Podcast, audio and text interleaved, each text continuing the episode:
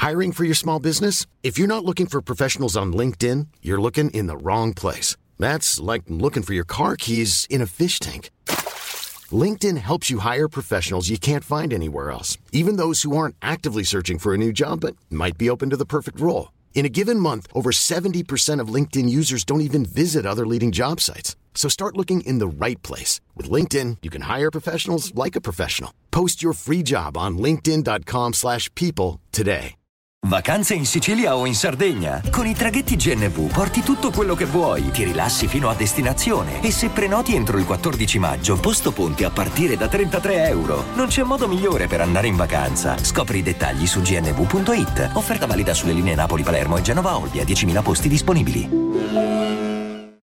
Vivere male per scrivere bene personalmente è un concetto che mi piace molto e che reputo eh, necessario da argomentare perché ci si chiede spesso come mai tanti artisti uh, fanno dei bei dischi, dei bei lavori, della, de, bella musica, ma parlo anche di artisti storici e poi a un certo punto non, non riescono magari più uh, a, non dico ad avere successo, però ad esporsi davvero, cambiano. Ecco, io credo che questo sia un fenomeno che accade quando acquisisci delle consapevolezze e quindi nel gergo popolare si può dire inizi a vivere bene, ma è un vivere bene differente perché comunque si soffre sempre nella vita, dalla culla alla tomba si soffre, cambia la tipologia di sofferenza e, ehm, e diciamo che esistono determinate emozioni di dolore che è più facile raccontare in rima, che è più facile raccontare in musica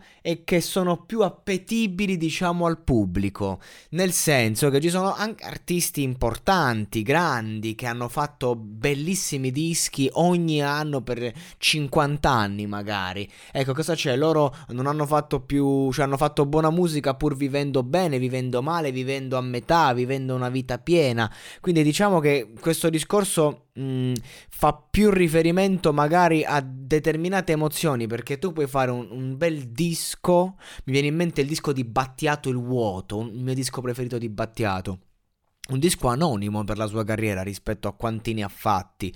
Però quel disco lì non è che Battiato se lo stesse vivende, vivendo male. Battiato stava vivendo un periodo di, di, cambiamento interiore e in quel disco ci testimonia, diciamo, sua, eh, il suo lavoro, la sua esigenza, eh, il suo percorso interiore, ecco.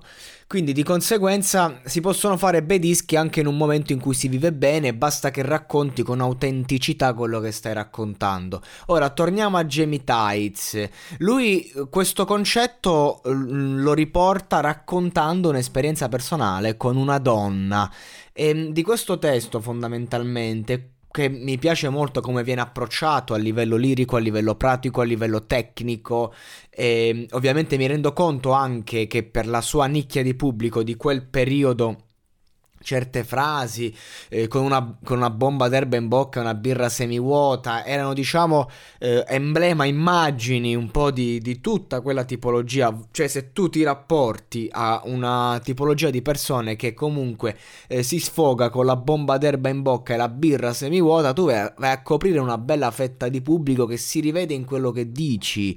E, ehm, e quindi di conseguenza cioè, anche le frasi che dice si rivolgono a quella nicchia di persone, no? Le sensazioni sono meglio dei traguardi e quindi comunque ti rivolge anche agli sconfitti che magari il traguardo non l'hanno avuto, ma allo stesso tempo ti rivolge a quelli che il traguardo l'hanno avuto e capiscono quello che stai dicendo. Alle congratulazioni preferisco gli sguardi, ma al di là di questo discorso proprio di pubblico, mi piace molto questa quartina. A me piace romperle il cazzo, scusate attimo, sbattuto sulla tastiera portando il testo distante dal mio campo visivo.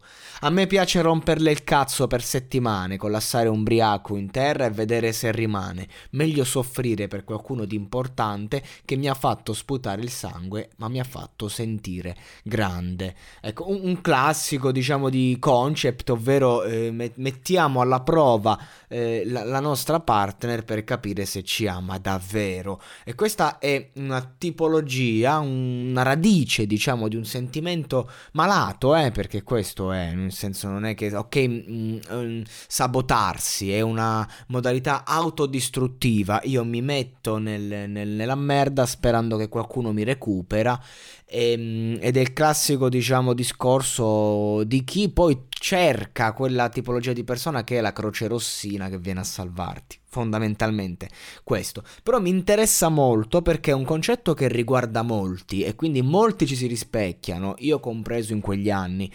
E, ehm, e, poi mi piace perché viene esposto così proprio, boom boom, rapidamente in faccia all'ascoltatore e, ehm, e, mi piace vedere poi quello che è accaduto, cioè questa è la radice, in questa, in questa quartina Jamie Tetz ci svela la sua mancanza, il suo modo d'amare, i suoi complessi, una semplice quartina che però ti mostra tutto il suo mondo dal, dal lato affettivo.